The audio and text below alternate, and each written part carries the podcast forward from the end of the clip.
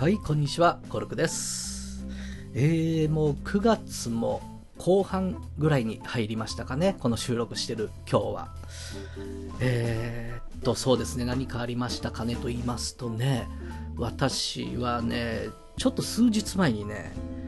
タンスの引き出しあるじゃないですか。そのタンスの引き出しがちょっと出てましてね、足の小指をガーンと打ってしまったんですね。で、まあ、そういうことってよくあるんですけれども、今回はね、本当に痛くてですね、すっごい半端な痛みがね、ですね、えー衝撃が走りまして、あの、しばらく引かなかったんですね、痛みが。それでしばらくするとですね、ものすごく足が赤くなってきてですね、次の日にはもう紫になってましてね歩くのが痛くて痛くてというところでですねそれでまあちょっと知り合いからはこれ折れてるんじゃないのとかってねいう話にもなったりしてで近くに何か病院ないかなと思ってちょっと調べたところですねえっと、形成外科皮膚科っていうところがですね、まあ、町医者なんですけど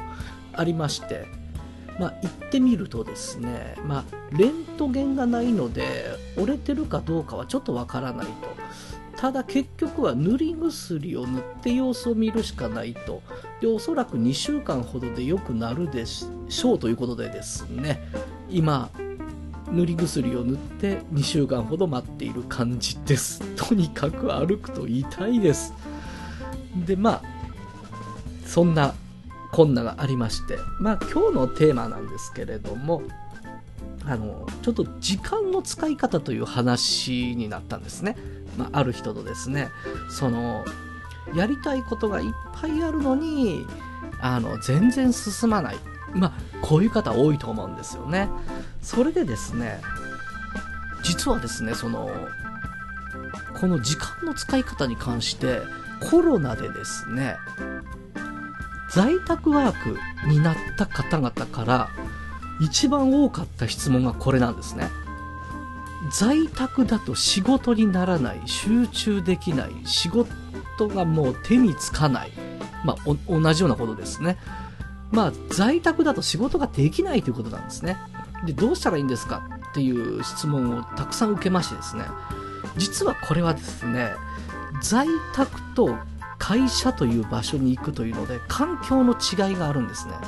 これがすごく響きまして普段会社出勤してる人は急に在宅ワークしようとするとですね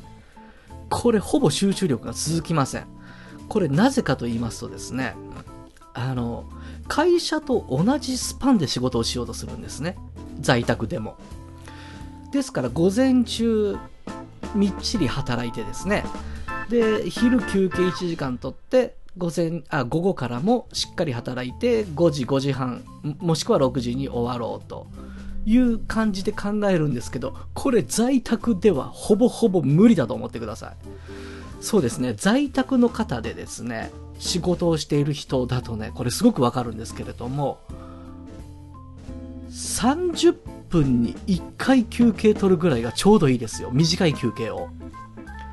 それで30分で5分10分休憩取る。それでまた30分仕事をして5分10分休憩を取る。このくらいのスパンに変えないと在宅ワークはまずできないんですね。これは本当に環境の違いでこのくらい違うと思ってください。なので今、在宅ワークでこう、に、あ、こう在宅ワークになってですね、どうしたらいいんだろうと思う方に対してはですね、こういうアドバイスをさせていただいてるんですね。人間の集中力ってね、そんなに続かないんですよ。特に在宅という自由感あふれる場所ではね。そうです。会社だとやらざるを得ない状況っていう環境があるんですけれども、家ではそうじゃないですよね。なので、短い時間で休憩を取る。短い時間で休憩を取る。これを繰り返すっていうことですね。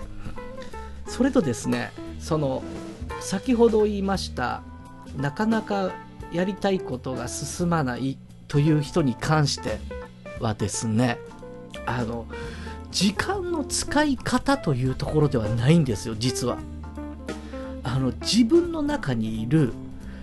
後回しする人間なんですよね。あ、人間じゃない。後回ししようとする気持ちなんですよね。これをね、僕はね、後回しくんっていう名前をつけて呼んでるんですけれども、自分の中の後回しくんを撃退する力がある人が何でもやりたいことをこなしていける人なんですね。ですから、例えばですね、そう、何かの分野に対してもう突拍子もない天才肌っているんですよ。で、天才肌じゃない限りは努力肌と取られるんですかね。まあ、天才じゃない限りはひたすら取り組むということなんですけれども、その中でも力を出せる人というのは、後回し君の対処法が上手い人なんですね。どうしても人間後回しにしたくなります。何かをやろうとしても。その対処法が上手い人が自分の力を出せるんです。もしくはそれ以上の力を出せるんですね。それで、私の場合はどうしてるかと言いますとですね、これいくつかありましてですね、例えば、こう、パソコンの前に座らなきゃいけないんだけど、それを後回しにしたい自分がいるんですね。もう30分昼寝したいなとかね。そういう場合にはですね、とにかく1分だけ座ってみようとかですね。あとパソコンの電源だけ入れてみようかっていう感じで、無理やり座らせるんですね、自分を。とすると案外ある程度やるんですね。やり出すとやるんです、人間っていうのは。大事なのはやり出すまでなんです。後回し君の力というのは、やり出すまでしか効果がないんですね。力が発揮できるのは後回しにしてやろうというね。で、自分をやり出すというところに持っていければ勝ちなんですね。これで後回し君は撃退できます。で、もしくは方法としてはですね、あとはですね、質問をするんです。今、後回しにすることにより、何を失うか。で、後回し君の言うことを聞かずに取り組取り組むことにより、何が得られるかという自問自答をするんですね。これも結構効果的、効果的です。え、ぜひやってみてほしいと思います。結局はですね、自分を動かす力のある人が、いろんな才能を発揮できるということですね。いろんなやりたいことにチャレンジできるということですね。なので、自分を動かす力